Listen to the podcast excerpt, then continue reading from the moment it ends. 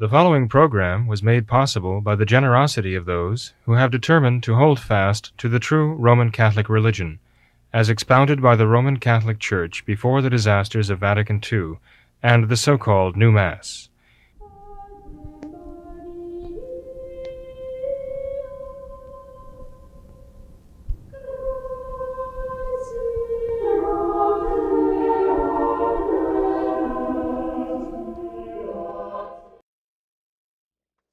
Good evening. Welcome to What Catholics Believe, a special edition. Today is the day of the elections, the midterm elections. We're not really capable of having a program on results that have not yet been turned in yet. So, uh, Mr. Nagley and I have determined to do a program a little later this week on the results of the election. Tonight, I'm going to pay attention to the sixth and the ninth commandments. That is the lesson in our brief Catholic Catechism for Adults, lesson 39. Uh, as you know, in our Catechism series, we're using the series by Father William Cogan, A Brief Catechism for Adults, a complete handbook on how to be a good Catholic. Now, this brief catechism for adults actually is the work of Father Cogan through the 1950s in uh, doing parish work and preparing adults, converts. Uh, it is not the best catechism in the world, certainly, certainly not the most thorough. It is indeed brief, and it has undergone modifications uh, since Vatican II, but it does point out what those modifications are, in that it does tell you what the traditional Catholic practice was before the changes came in. So that makes it somewhat helpful. But it is written for very busy adults who carry a full time job, perhaps even two. And in the world today, that can be very helpful to have a, a brief Catholic catechism that does teach the fundamentals of the faith. so tonight we talk about the sixth and the ninth commandments. And before we get into the subject, as it is presented in the book itself, uh, which is um, one might even say superficial because it just gives the very, very basic teachings of rights and wrong, right and wrong in involving the sixth and ninth commandment. I think it's important to give a little preamble, explain the importance of this particular subject matter. You know, the sixth and the ninth commandments of God are about the right use of a most special gift from God a gift so amazing that uh, I'd say it's rather spectacular. If uh, God had com- created Adam and Eve and told them uh, that um, He had given them so much in the garden and would give them anything, anything that would be necessary for their happiness, and told them to go off and discuss this and come back to Him to see if he'd forgotten anything or if they could think of anything else they'd like to have. If they'd come back after a certain amount of time and told him, Well, uh, God, we're very grateful to you for creating us. We're grateful for the garden and providing for all of our needs. But there's one thing we'd like to have, and that is we'd like you to give us the power to determine who will ever live. In other words, we want Almighty God, you, our Creator, to restrain your creative power with regard to us so that uh, no other human being will ever come into existence without our agency. So if you want to create another human being, you have to do it through us. Give us that power to decide who will ever live or who will not live. Now, that would have been so outrageous a request of Adam and Eve that it's hard for us to imagine that even occurring to them. But the point is, it didn't have to occur to them.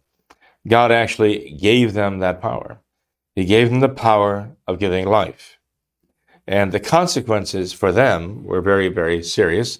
But the consequences, you might say, uh, for God also, in a way, uh, were also very, very serious consequences. You see, the reason why we talk about the right use of the sixth and the ninth commandments, um, the right use of this special gift from God, is that right here means according to God's will. God gave them the power of giving life as a, you might call it, a directed gift. When someone gives to the church a gift for the sake of a certain purpose, We call that a directed gift.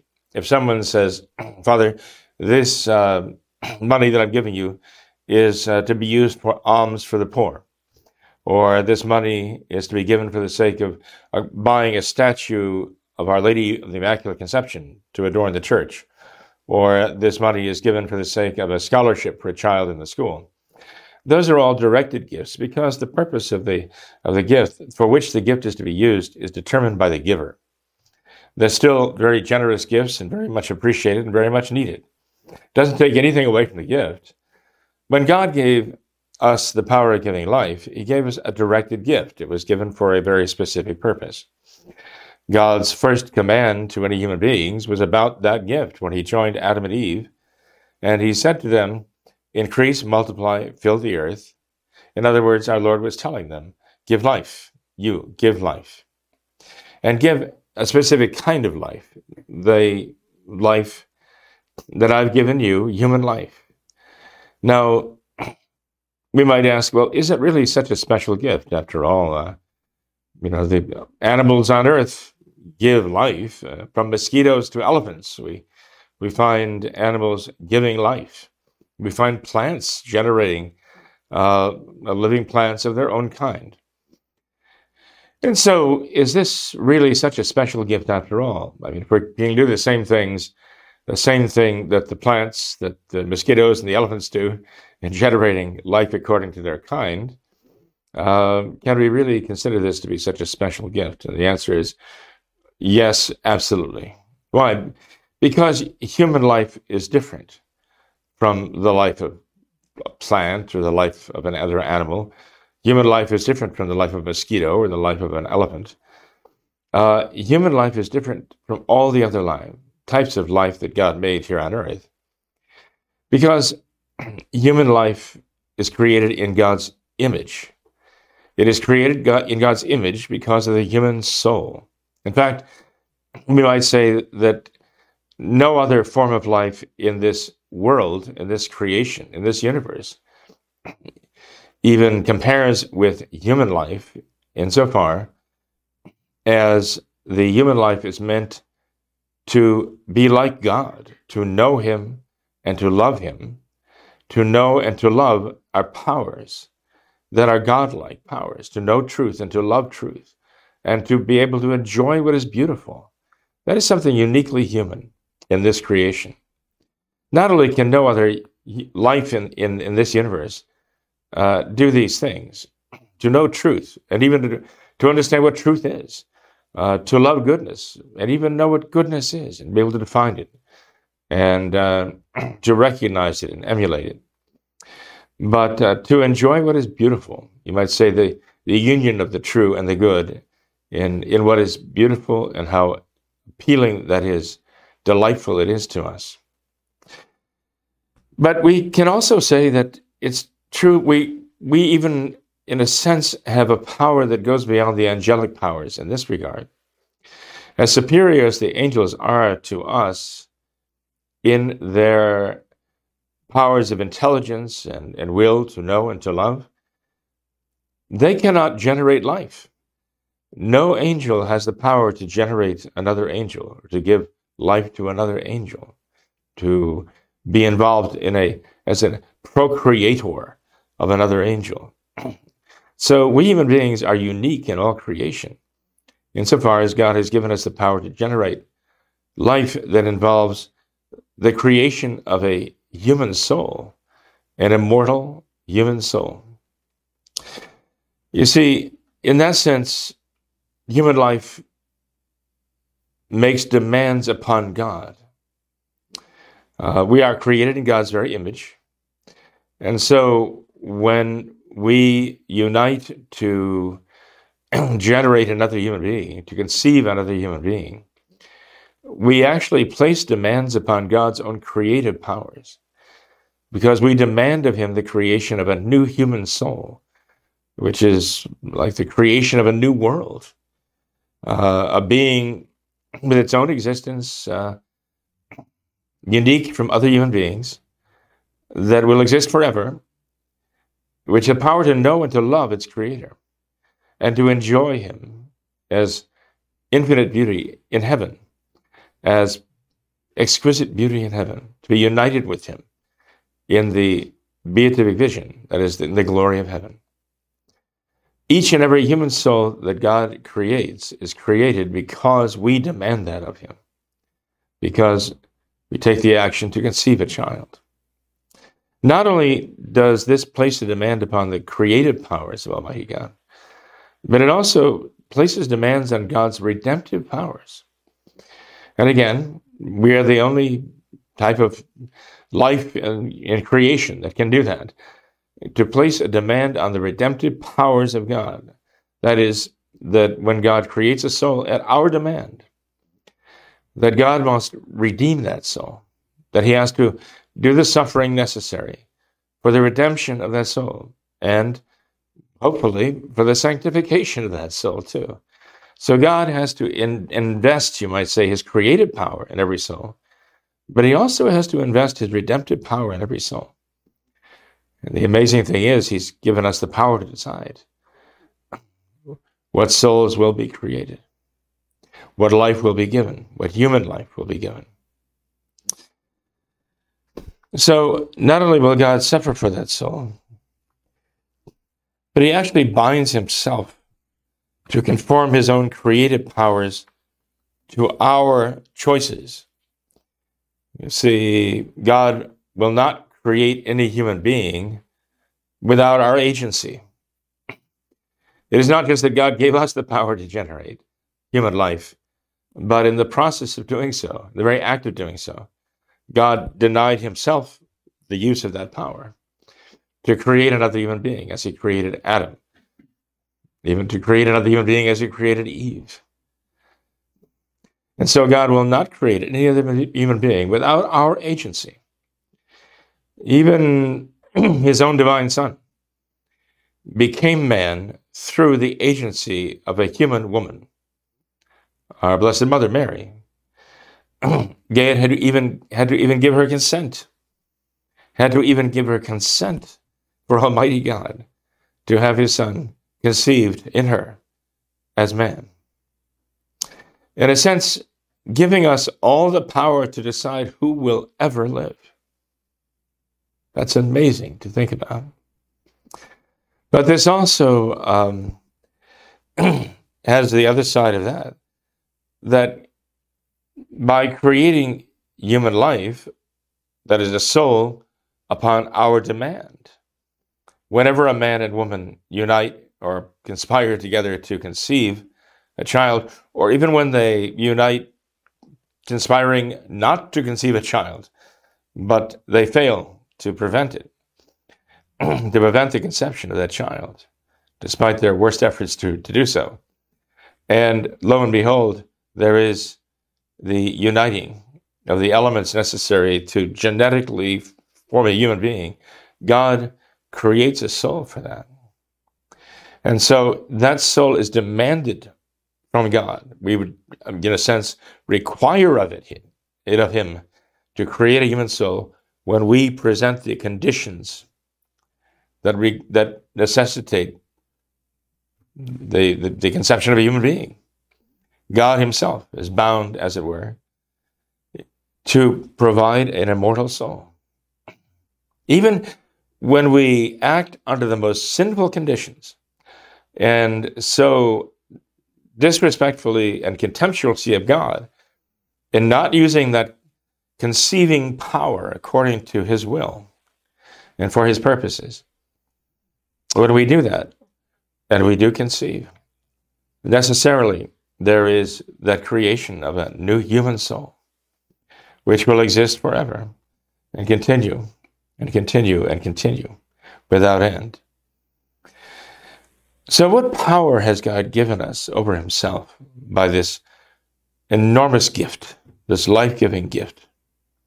And one can see why God takes this so very seriously, rewarding those who use this precious, precious gift well, according to His well will and in His service, and how God holds accountable and punishes those who abuse this, this precious gift that he's given.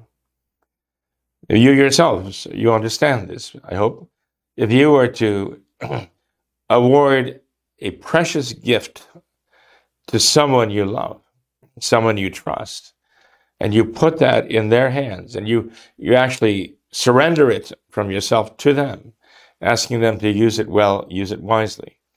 And you direct it to a very great purpose of your choosing. But they take that gift and they twist it and they turn it to serve some other very foul and perverse purpose, just satisfying themselves, uh, just uh, cheaply and gro- almost grotesquely dragging you through the mud, and uh, and and and treating that gift as uh, was was it a joke or worse, a plaything. Uh, how offended would you or should you be if your gift was given as a matter of love, and you would hope was accepted as a matter of love too, and this is what was done to you? You would be very abused. You'd feel very abused by that.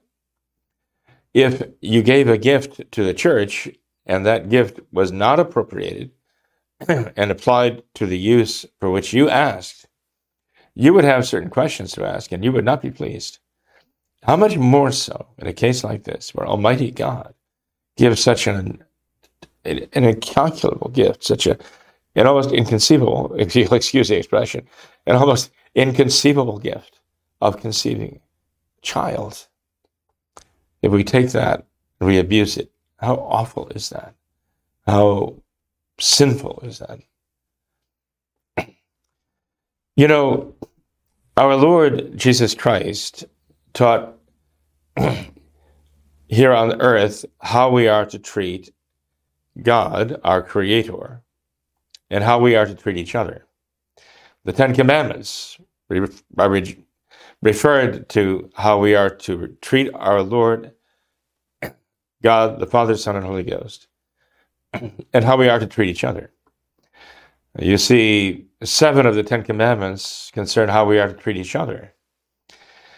And uh, so many of the times in the Gospels, our Lord talks about the relations of human being to human being, the, the, the, the uh, relation, our, our social relations to each other, and how we are to treat each other.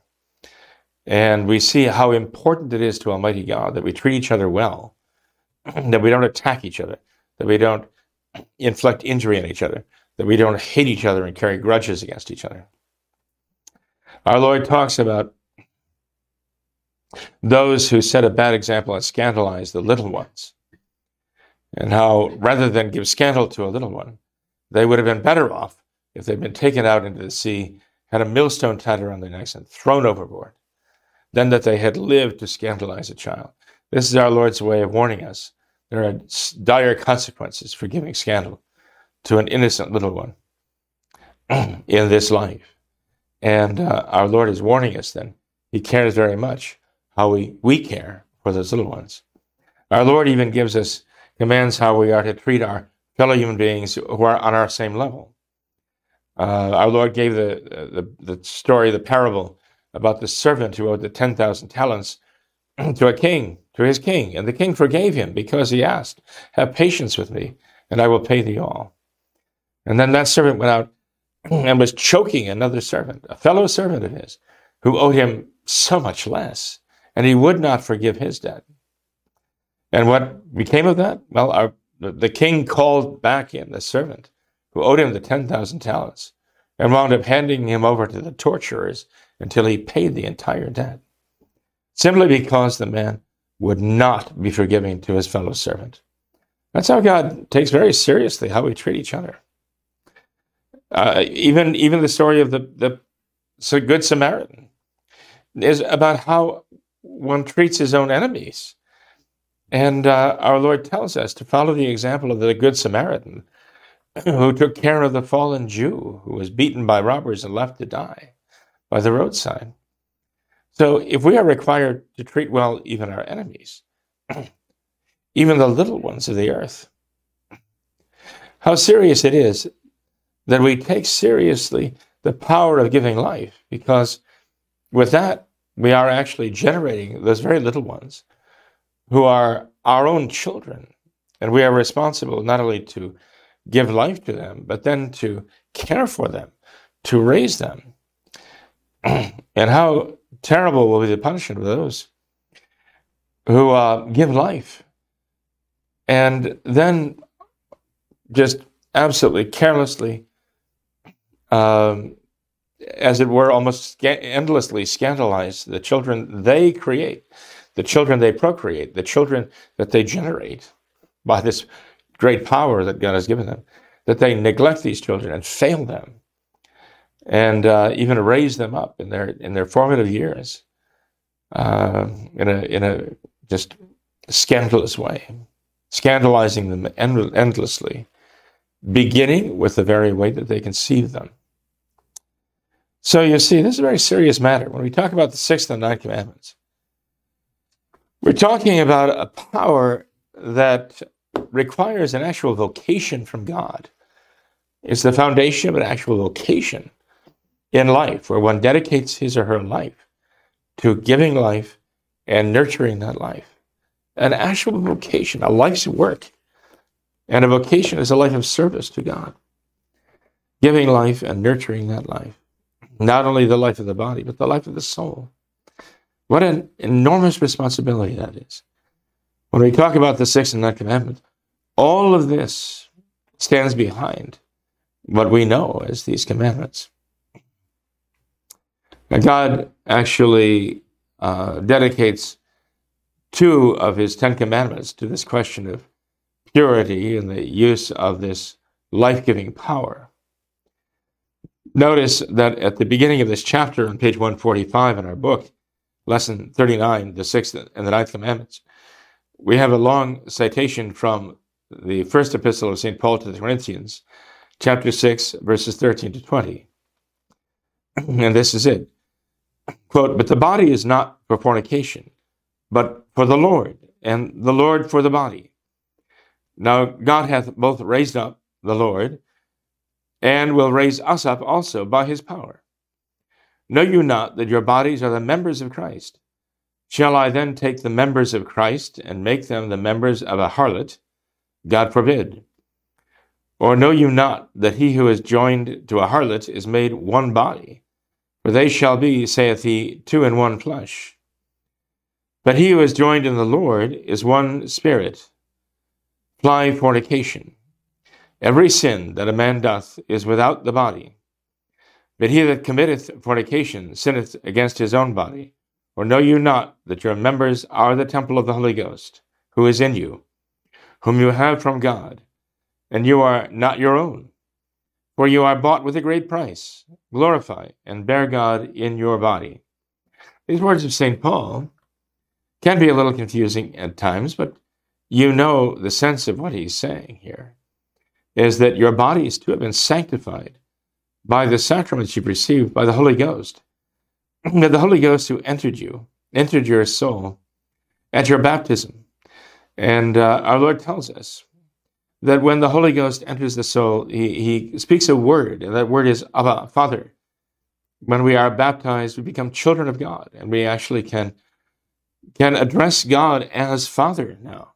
And we can pray the word, the prayer, Our Father, in a way that we could never pray it before. Once we're baptized, we really are the children of God by sanctifying grace in the soul. The life of God has entered the soul. he starts out by saying, St. Paul says, the body is not for fornication. The body is for the Lord. Again, you know, even our very bodies are, are gifts to us, not just the power of giving life, but the very body, the life of the body itself. God Himself designed us to have body and soul united in one person, ourselves. so much so is the body a necessary part of human nature that our sinful bodies will return to the earth to be recreated at the resurrection to be reunited with the body and share in the glory of heaven because it is an essential element of human nature body as much as soul actually. And so the lord is created for the body interestingly enough he says that and how would we understand that he's referring to our lord jesus christ here as the lord and in fact we know that our Lord Jesus Christ became man. The Son of God became man to save us, body and soul. so, in that sense, we can say that the Lord is also for the body insofar as he became the Lord. He became our Savior. He was incarnate. The Word became flesh because of our sinful bodies as well as our sinful souls. And our bodies would need to be recreated to rise in the glory of God. Now, God hath both raised up the Lord, that is to say, God the Father raised up our Lord Jesus Christ, and will raise us up also by his power. And St. Paul says, Know you not that your bodies are the members of Christ? How so? I mean, we talk about the members of the body, our arms and legs and so on. We refer to these as being members of the body, as if they're distinct. And insofar as they're material things, yeah, the arm is the arm, the leg is the leg. They're not the same thing, as St. Paul says. The arm is given for, for you know, to serve God's purpose and God's design, the leg too. Even the senses of the body, the eyes and the ears, we anoint separately when one is in danger of death. We anoint them because they are given each for its own for its special purpose to serve God in a certain way in this world by enabling us to see and hear, smell, taste, touch, and so on. And so we, we anoint them separately and ask God's mercy because of sins created by each of these powers. But when we talk about the body itself, we know that the body too, and all of its members, all of its parts actually, are distinct, and yet they are joined, and they are joined in one life uh, united with one soul to form one person. So, when we become members of Christ, when our souls are united with our Lord Jesus Christ in sanctifying grace, our bodies are included in that. and yes, we are members of Christ.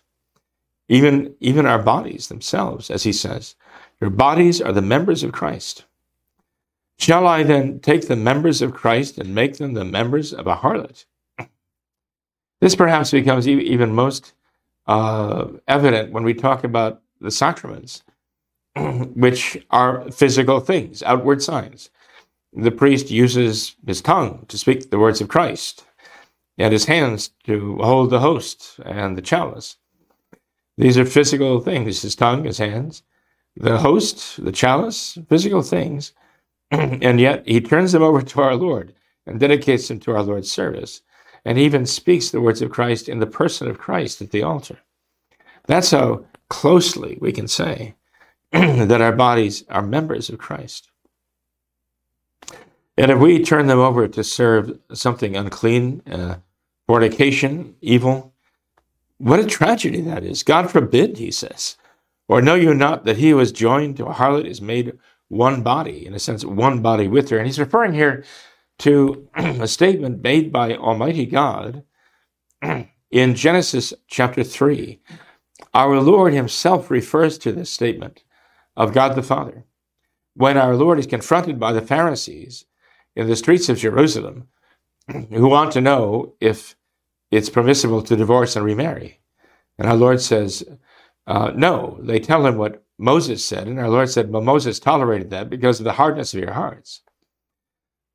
but God, the Father, did not want that at the beginning, and he actually stated, For this reason, a man shall leave his father and mother, the two people on earth he should love naturally the most, and he will cleave to his wife in such a way that the two will become one flesh, our Lord says. Uh, that is what God says in Genesis chapter 3. And the Bible says there that what God hath joined together, let no man put asunder.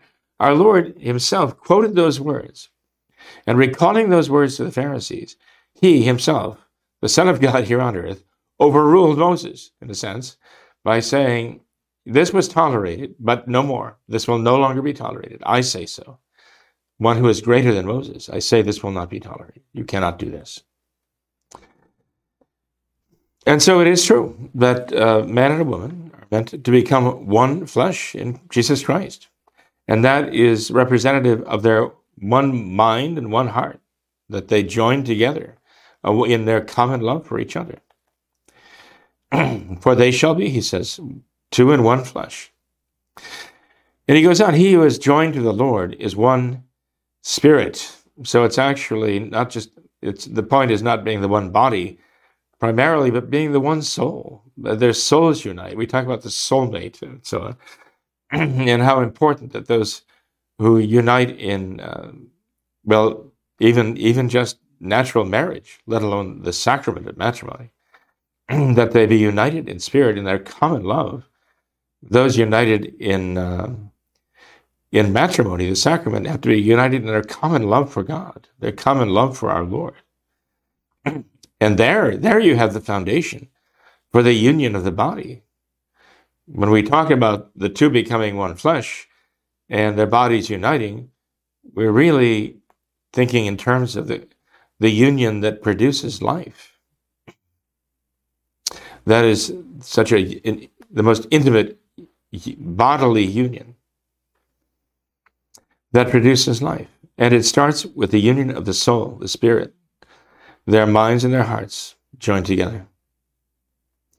He says, Know you not that your members are the temple of the Holy Ghost, who is in you, whom you have from God? Remember in St. John chapter 6, where our Lord talked about giving his body and blood for them to eat and drink?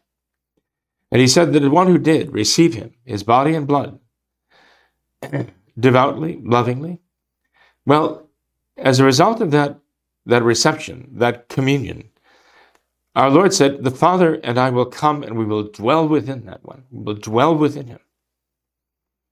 Where the Father and Son are, the love between them, the Holy Ghost must also be. And so it is true, the Holy Ghost actually dwells in those who are in the state of grace, as we all, Catholics, Christians, should be, certainly. And the Holy Ghost should actually be within us. And uh, our bodies, therefore, become the temples of the Holy Ghost. And he says, You are you are not your own, you are bought at a great price, you've been ransomed. And so we have to glorify and bear God in the body, in the body itself. This helps explain the church's reverence for the body, not only in life, but in death too. And even how the church the Catholic Church forbids cremation. The true Catholic Church traditionally forbids cremation because the body is not garbage or trash to be destroyed once the soul leaves. Uh, quite the contrary. The body which has been baptized, anointed, deserves to be treated. And the bodies of the saints are treated as precious relics, pledges of the resurrection. And so we actually get to the questions here, now that we've read the passage from First Epistle of St. Paul to the Corinthians. We proceed to the questions, which I say are, well, kind of a superficial treatment, and there are very few of them, but they do give you the idea of what is sinful and what is not in this regard. Number one, what is the sixth commandment? Thou shalt not commit adultery. That's true. And what is the ninth commandment?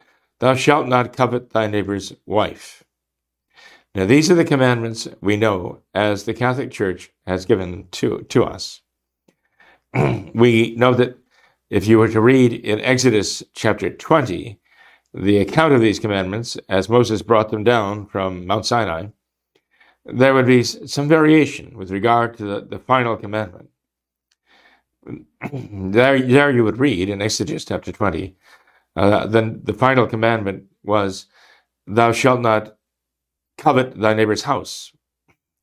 Full stop. Neither shalt thou desire his wife, nor his manservant, nor his maidservant, nor his ox, nor his ass, nor anything that is his.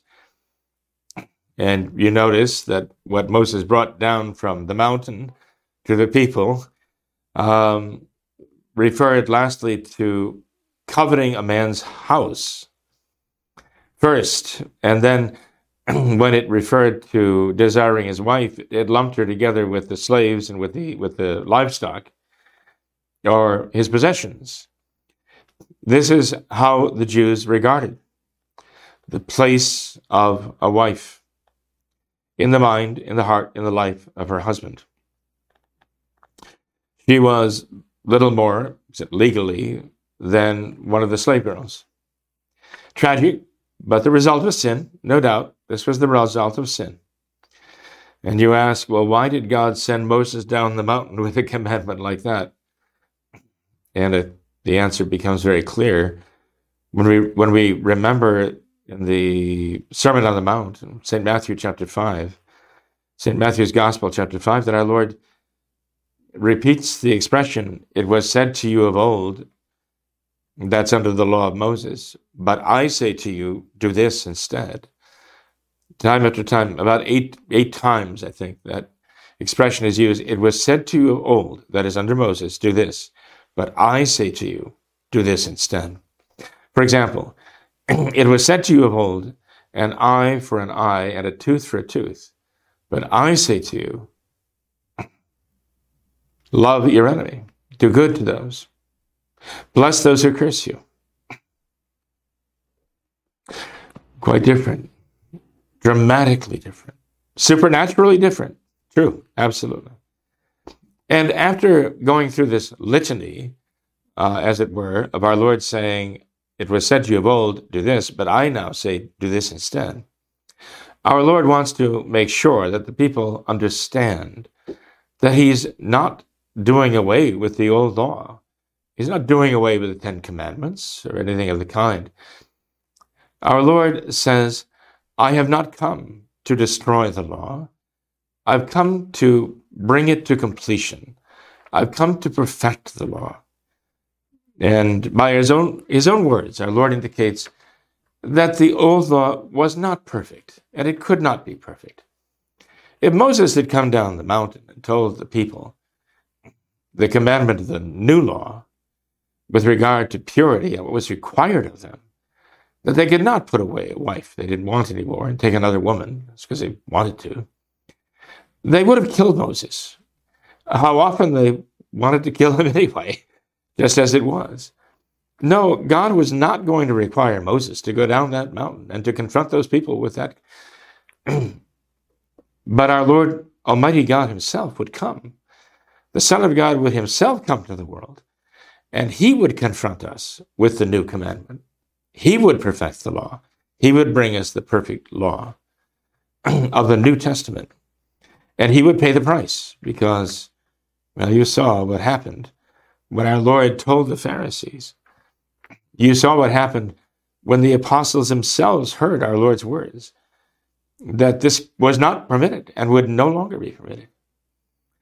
Um, the Pharisees were outraged because our Lord had told them that they were actually committing adultery all this time, and they were killing adulterers according to the law of Moses. And yet our Lord made it clear that because of the hardness of their hearts, they were pursuing a course that was actually adultery. And the apostles, just a few verses after that, in, in St. Mark's Gospel, chapter 10, confronted our Lord. How can this be? They challenged our Lord, you might say. How can this be that a man cannot put away his wife and take another if he wants to? Uh, it's remarkable to think the apostles were so um, mystified by this by this command of Christ when they didn't stop him and challenge him when he promised to give his own body and blood as their food and drink, but they did challenge him over this that a man must be faithful to his wife and cannot put her away when he doesn't want her or wants someone else instead. It's not permitted. That would be adultery, and it is gravely sinful in the eyes of God. the apostles decided as a result of this after asking our Lord. And he told them, Well, the grace is given. It says in the gospel, they said, Well, if this is the case, it's better never to get married at all.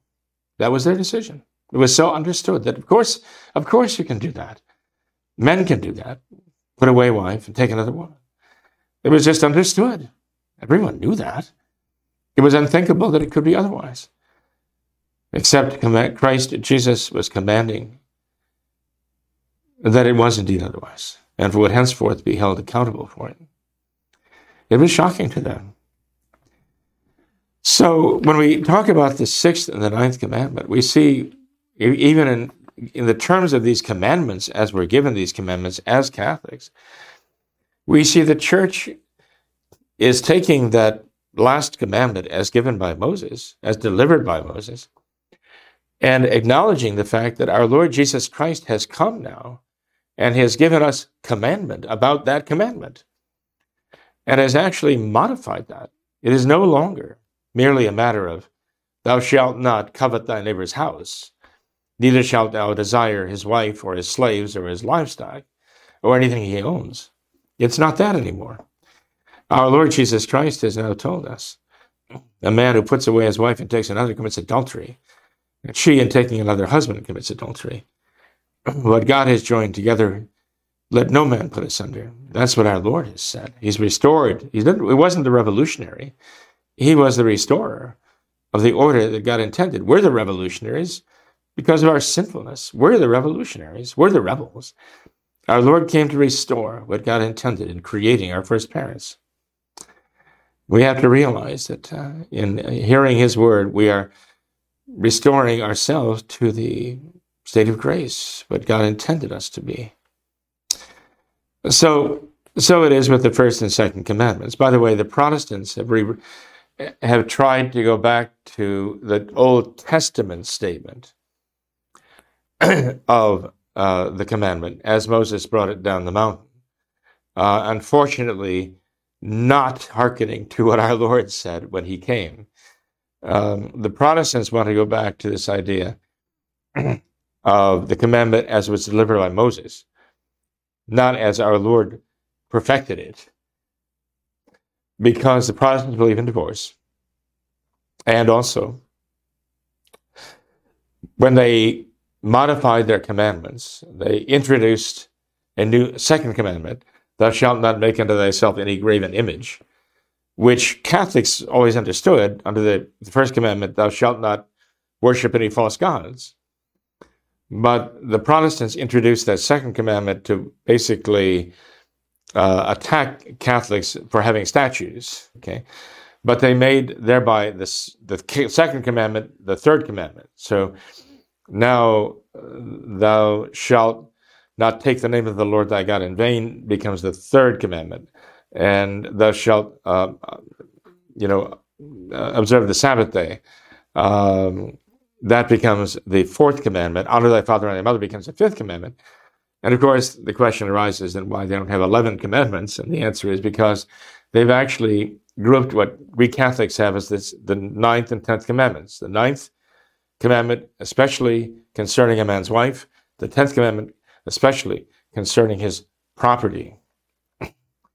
They keep that as one, and they say this simply, Thou shalt not covet, period. And they do not give the rest of the commandment as Moses presented it why? Well, because if they did give the complete final commandment, thou shalt not covet, and then continued, a man's house, neither shall you desire his wife or his slaves or his animals. Well, that would not be very, uh, shall we say, politically correct at, any time. And so they simply put a period on it after the word covet, thou shalt not covet making no distinction themselves between a man's wife or his property. Sad but true.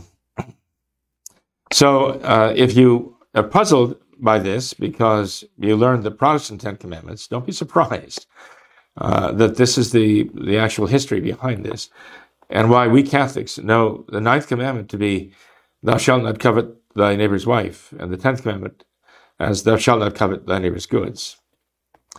Why do these commandments oblige, what do these commandments oblige you to do?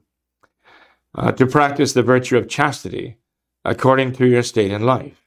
Chastity has to do with the chaste use of the power, uh, especially the reproductive power that God has given, and the attraction between man and woman that He's placed there for the service of that reproductive power of giving life. It says here chastity regulates the use of, well, they use the word sex here for married people Chastity forbids any use of sex, complete or incomplete, to unmarried people. This also includes those who are engaged. If they're not married, if they're not bound to each other for life, then they cannot legitimately use the the reproductive powers. They just refer to it as sex here. You know, unfortunately, the word has become rather cheapened. The word sex it comes from the Latin, a Latin word for cut or divide. It simply means that there's a division in the human race between male and female. There's that, and not just a great divide, but human beings are divided into these two great genders, male and female. And um, that's what the word sex actually, where it comes from. Uh, the two great divisions of the human race according to according to gender. And uh, unfortunately, it, it, now has been so cheapened that it means uh, the the act of uh, copulation, whether it's moral or immoral, uh, there is no distinction for most people these days, it seems. And um, unfortunately, um, it, it takes on very lurid and Im, Im, immoral connotations, the word sex today. But it actually comes down to God's making male and female, making male and female. That's what it, that's what it means, essentially. Uh, and you see what modern the modern world has done with that. Our modern society has done with the whole idea of uh, transgenderism and multigenderism and all the rest. When uh, the world uh, turns away from God, uh, human beings go completely out of their minds. They not only become irrational, they become anti-rational. And this is what we're witnessing today an orgy of anti rationalism, an actual hatred of human nature and the God who created it. So you see that uh, we are given the power of giving life, but we are also expected to use it chastely. In other words, to regulate it according to God's purpose such that only those who are joined by God in marriage or matrimony can legitimately use that power. Why? Well, well, because this power is actually directed to another human life. It's not just the man's life and it's not just the woman's life. This power is actually directed to bringing into existence another life.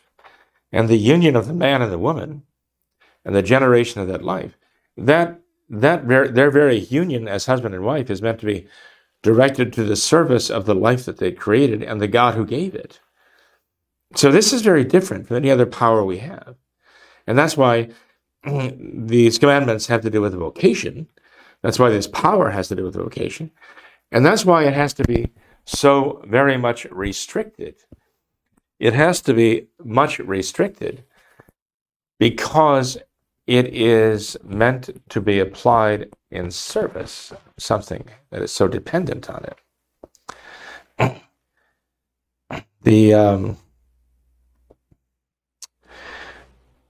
the service that we render the children that we beget and bring into the world uh, requires that the use of that power be directed toward them and not be something selfish, just among the two of us for the two of us. You know, in, in marriage itself, there are, there are essential purposes. There are two essential purposes. The first is the begetting of children, the giving of life. The second is the mutual care of the husband and wife for each other. But the one is primary and the other is secondary. You can't sacrifice the first for the sake of the second. Two people cannot legitimately say to each other in marriage, well, we want to enjoy life together, so we have to continue having sexual relations, but not have kids.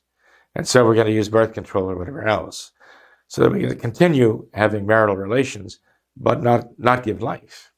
It's, it's an abomination before God. It's a twisting of his purposes and the gifts that he's given to us to serve our selfish purposes rather than his divine purpose. And uh, so we see in, in both those two purposes uh, for which God has created us the way He did, as man and woman, such that united we can give life. both purposes of generating life and caring for that life, and the secondary purpose of caring for each other and loving each other, require a chaste use of that power the sexual power within marriage and make it wrong to use it outside of marriage. Now, who are the only ones who may engage in sex, as the book says? Only husband and wife who are validly married to each other, and only in the natural manner, with their proper marriage partner, and only in a manner that leaves open the conception of a child. So that answer says it all fairly well. very directly. Only those who are united by God in, in uh, uh, true marriage can legitimately use this power, unite and copulate, such as to enjoy the that union, the sexual union, but also they must do it in the right way so that it can generate a power. There's a natural way to do this, and that is the only way that it can be legitimate. Otherwise, especially if it involves all of the satisfaction coming from that, but avoids the responsibility of giving life, then it is an abomination and a perversion. Number eight, rather, yes, number five says, name some of the sins against the sixth commandment. They list adultery, which is, uh, of course, you know, indulging in uh, relations with someone who is not one's wife, where there is a marriage, where somebody is in fact married to someone else, but that person indulges in sexual relations with someone to whom they're not married. If one of those indulging in this, these sexual relations, if one of them is married to another person, then that would be a single adultery. But if they're both, both parties involved are married to other people, that's double adultery. That includes a whole raft of other evils, uh, scandals and all the rest, that, and, and sins against justice, violating the rights of husbands and wives to each other. it's a very evil thing. You can see why adultery was used as a symbol of apostasy, even in the Old Testament. And the Jewish people abandoning their God for a false God, the service of Baal or Moloch or some other evil thing. Self abuse is considered to be a sin against the sixth commandment. Again, indulging in the satisfaction and the pleasures that are meant to be reserved for those who are married only in legitimate wedlock and just wantonly stealing it for oneself. Uh, clearly contrary to the law of God. It's considered to be an unnatural sin, a sin against nature. birth control is something else to to prevent the birth of a child, to present well, they say the conception of a child in the first place.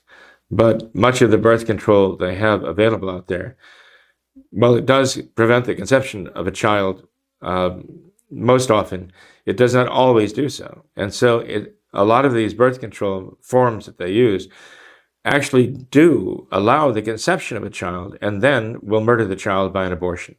They often serve as a contraceptive, but then where they fail as an abortifacient, where they cause an abortion too. Those who are using the contraceptive pill, for example, would well discover might well discover that they're actually having spontaneous abortions, not even realizing it. Because where the pill fails to prevent a conception, it will abort the child. It's, it's, as I say, it serves as an abortifacient. Sins against nature, we won't go into detail here, they're too gross. As you know, sins against nature are sins that cry to heaven for vengeance. And our nation is awash, our nation is drowning in these sins right now. No wonder God is so displeased with us, and there are very practical consequences to that. Now, immodest dressing. It seems uh, to mention immodest dressing seems kind of uh, on a lower level than the others, but we have to realize that immodest dressing is the way that people signal each other that they are open to more. They send signals to each other. They awaken interests and desires in each other by their immodest dress. So it's a very evil thing.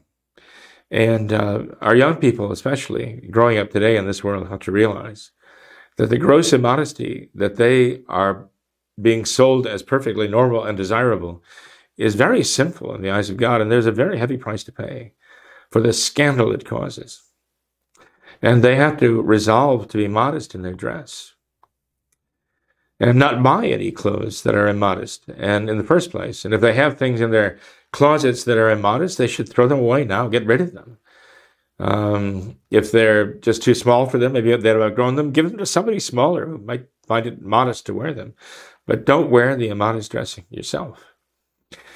Impure touches, looks, kisses, dancing, reading, looking at impure pictures, dances, shows, movies, keeping company with people who are a temptation against modesty, who are a temptation against purity, all of these things compromise the soul and the purity of the soul. Why is this so grave? Well, our Lord tells us again in the chapter five, chapter five of St. Matthew's Gospel, the beginning of the Sermon on the Mount again, that blessed are the pure of heart, for they shall see God. And uh, those words of our Lord are very important in the Beatitudes because they imply that those who are not pure of heart will not see God. When we talk about these sins against the sixth commandment, we realize these things are very significant. They will have a very, very large role to play in the judgment of a soul. what scandal a person has given, what scandal a person has caused, and what scandal a person has encouraged by enjoying the scandal that is provided by others, too going to movies, shows, music, listening to music that is impure and immodest. That's aiding and abetting the entire crime scene of impurity. A very, very foul scene indeed. A gigantic cesspool, worthy of hell, really.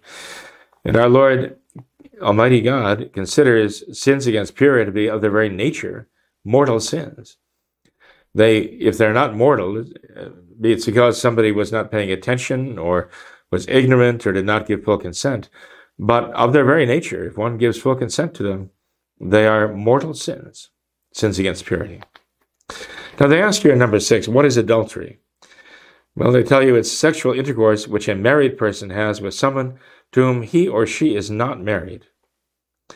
Um, and then the quotation from 1 Corinthians chapter 6 for fornicators and adulterers, God will judge. But I'm sorry, that's from Hebrews chapter 13. 1 Corinthians says, Neither fornicators nor adulterers shall possess the kingdom of God. Very straightforward statements. In fact, at the end of one of them, St. Paul says, Let no one deceive you with vain words, as though he expects someone to argue to the contrary. He makes it very clear that no fornicator or adulterer or unclean person has any inheritance in the kingdom of Christ and of God. Let no one deceive you with vain words. Number seven, what is fornication? Sexual intercourse between an unmarried man and an unmarried woman. So, in other words, it's a sin of impurity for them to engage with each other, but they haven't violated any marriage vows in doing so. If they were to commit adultery and violate marriage vows, as I say, there'd be a whole raft of accompanying mortal sins against justice with that. But here we're talking about the uh, intercourse between um, an unmarried man and an unmarried woman, not involving a marriage. It is a mortal sin of impurity. And yes, there are souls in hell for, the, for that. What is self abuse? Enjoying sexual pleasure alone. So, uh, not, not said about that. Uh, I think everyone can understand exactly the significance of that. What are sins against nature? perversions committed with oneself, with another person, or with animals. So to take that act, uh, which should be marital, uh, act of marital union or marital intercourse, to take that action and to twist it and to pervert it really is an evil thing. Those are sins against nature. So um, to enter into actual uh, form of natural intercourse uh, outside of marriage or against a marriage, at least that's not perverting the act itself. Uh, to do so with someone with whom you're not married, and which where no one is married, that is can still be a natural act performed as God Himself designed it to be. But when one leaves that behind and starts twisting and perverting the act and the way it is performed, that really is then a sin against nature, and it has a particular malice to it and particular punishment for it. Uh, as you know, again, uh, sins crying to heaven for vengeance. One of the four great categories involves that the perversion. 10. What is forbidden by the ninth commandment? Impure thoughts and desires. The ninth commandment now has to do with desires or coveting and that has to do with even the thoughts and desires for these things. So our Lord has told us not only is it sinful to do these things, it's sinful to even think about these things and to wish these things, to desire these things. I mean, after all, all the sins of actions against purity begin with sins of desire for them. And our Lord says, I will not even allow you to desire these things. I will not allow you to dwell on these things and to think of these things willingly. God can do that because He is God. He is God of our thoughts. And He can provide the graces we need, even as He commands us. I forbid you to think about these things. I forbid you to desire these things. God can provide the graces we need to fulfill that command. He doesn't require the impossible from us. He can give us the graces we need to turn our thoughts away from what is evil, away from what is perverted, to what is good. And that's what we have to pray for. It says under the answer to number 11 here every sin of impurity is a mortal sin, unless not fully consented to, as could happen, for example, with impure thoughts. Sometimes people daydream and say suddenly realize where their thoughts have gone or where they're going, and they realize it's sinful. And then they stop. They say, No, I'm not going that way. This is not right. If they willingly continue, then they've committed a sin. Um, where it was, just say, an accident or inadvertence, and they find themselves having, you know, stepped into the quicksand, they have to throw it in reverse and get out of the quicksand. if they keep going into the quicksand, they die spiritually. Number 12, when do you become guilty of impure thoughts? When you knowingly and willingly keep such thoughts in your mind, but especially in taking pleasure in them. Keeping the thoughts in one's mind is sinful because they are a proximate danger of mortal sin. To even dwell on these things, even out of curiosity, is sinful. But when the desire for them enters there, when the pleasure enters in, then we know uh, we are actually entering, no doubt, into forbidden territory, and we have to actually reject these things absolutely. Turn our attention away from them to something uh, of great importance to us that can hold our attention away from these evil things. Um, and here we have a quote from the Gospel according to St. Mark, chapter 7. For from within, out of the heart of men proceed evil thoughts, adulteries, fornications, murders. 13. Is it possible to lead a pure life? The answer is yes, of course. It is possible to lead a pure life. With God's help, it is. And they give you five subheadings here. Yet if you stay away from all persons, places, or things which easily lead you into sin. Secondly, if you pray often, especially to our Blessed Virgin Mary, and especially pray her Holy Rosary, and go to confession and receive Holy Communion regularly, so if you pray and receive the sacraments regularly, you'll have the strength necessary to be faithful to our Lord when your love for Him is challenged by these things. Three, if you keep busy, definitely, if you fill your mind, your attention with things that are significant, important, and worthy of your attention, that crowds out all these evil thoughts. Four, if you flee from temptations when they first appear and don't toy with them, uh, with temptation, especially against impurity.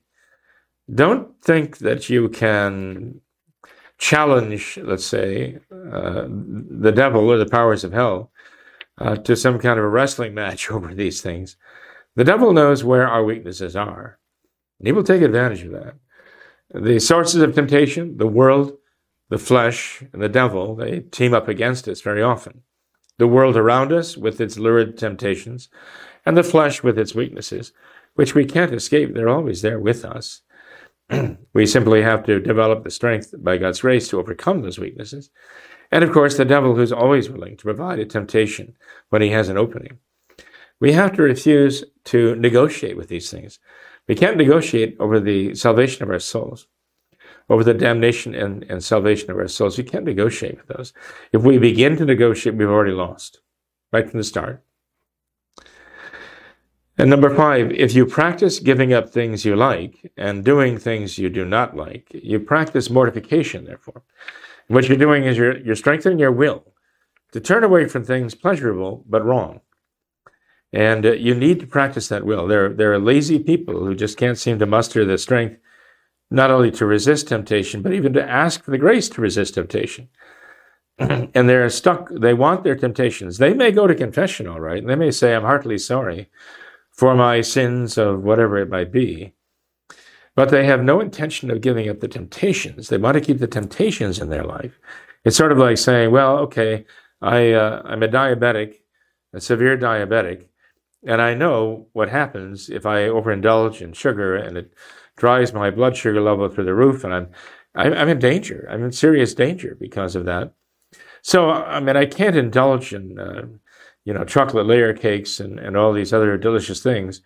Okay, I won't, but I'm going to keep them around. I'm going to buy them. I'm going to take them home with me. I'm going to put them everywhere. I just love the look of them. I love the smell of these things, but no, I'm not going to indulge in them. That's insanity to do that. And how we are attached to the temptations, the things that represent temptations to us. And we may say, well, I'll give up the sin, but I will not give up the temptation because I find the temptation too delightful. Those souls are going to, well, they're going to have to do one thing or the other.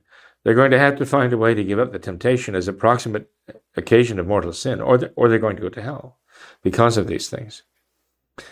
So they have to break free. They have to break free of these things. Now we come, well, let's see. At the end of 5 here, number 13, 5, there is a quotation from 1 Corinthians chapter 9. And everyone that striveth for the mastery refraineth himself from all things, and they indeed that they may receive a corruptible crown, but we an incorruptible one.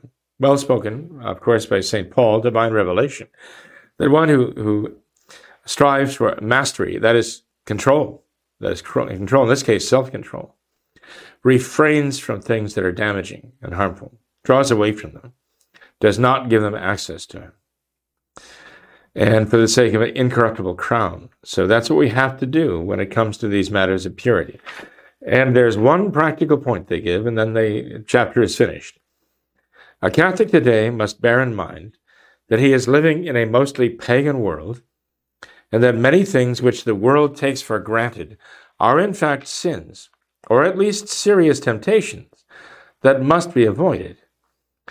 Television, shows, videos, wearing apparel, etc., must be evaluated with a Catholic conscience and not with the eyes of the world. Our standards cannot be the be the standards of the world. If they are, we will join the world in hell. In fact, uh, we see how following standards contrary to God's will leads the world, as it were, to an early hell, to form an early hell here on earth. It seems that we might be heading that way now.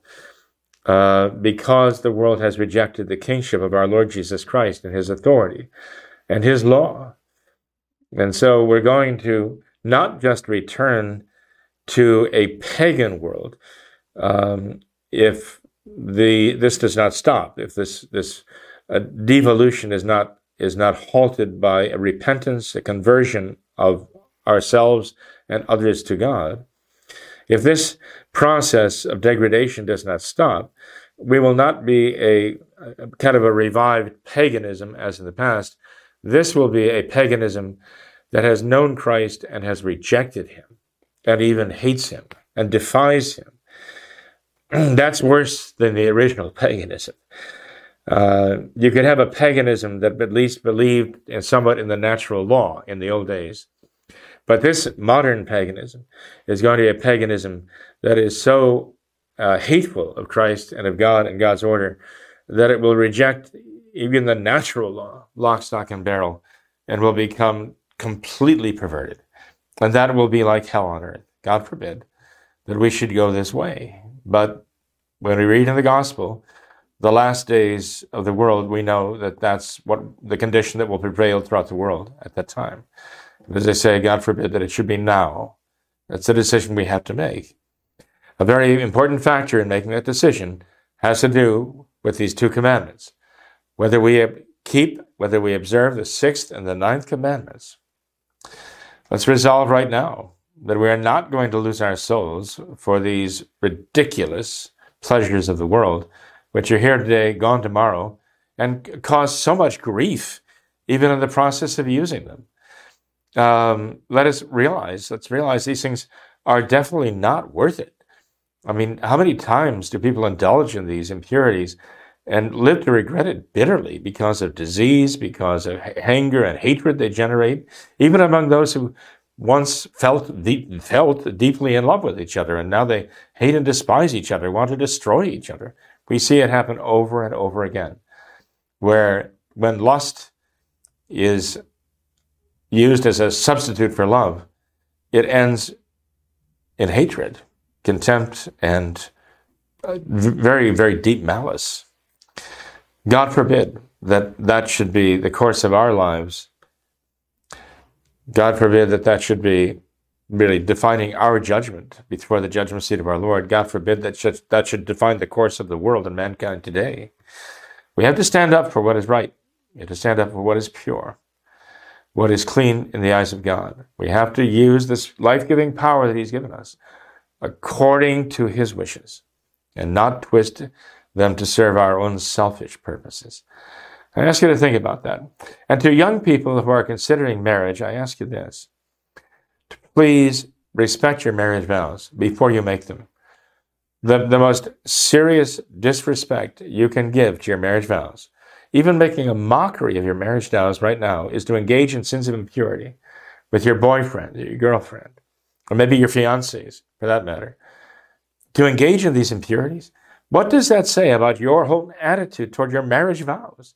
And if you're willing to break your marriage vows now before you make them, and to dishonor them and drag them through the mud and disregard them, now before you make those marriage vows, how are you going to respect those marriage vows after you make them? No, no, respect for the marriage vows and respect for the God who receives your vows and ratifies the, those vows and joins you in marriage, or ideally, of course, the sacrament of matrimony for those who belong to Christ. No, no. Show your respect for the marriage vows now. That is the greatest guarantee you can have that you and your future spouse will respect those marriage vows once they are made and will hold fast to them and honor them throughout their entire lifetimes and be faithful to God and to you. Well, may God bless you all, and I pray for you a pure life. God bless you. And uh, please pray for me as well.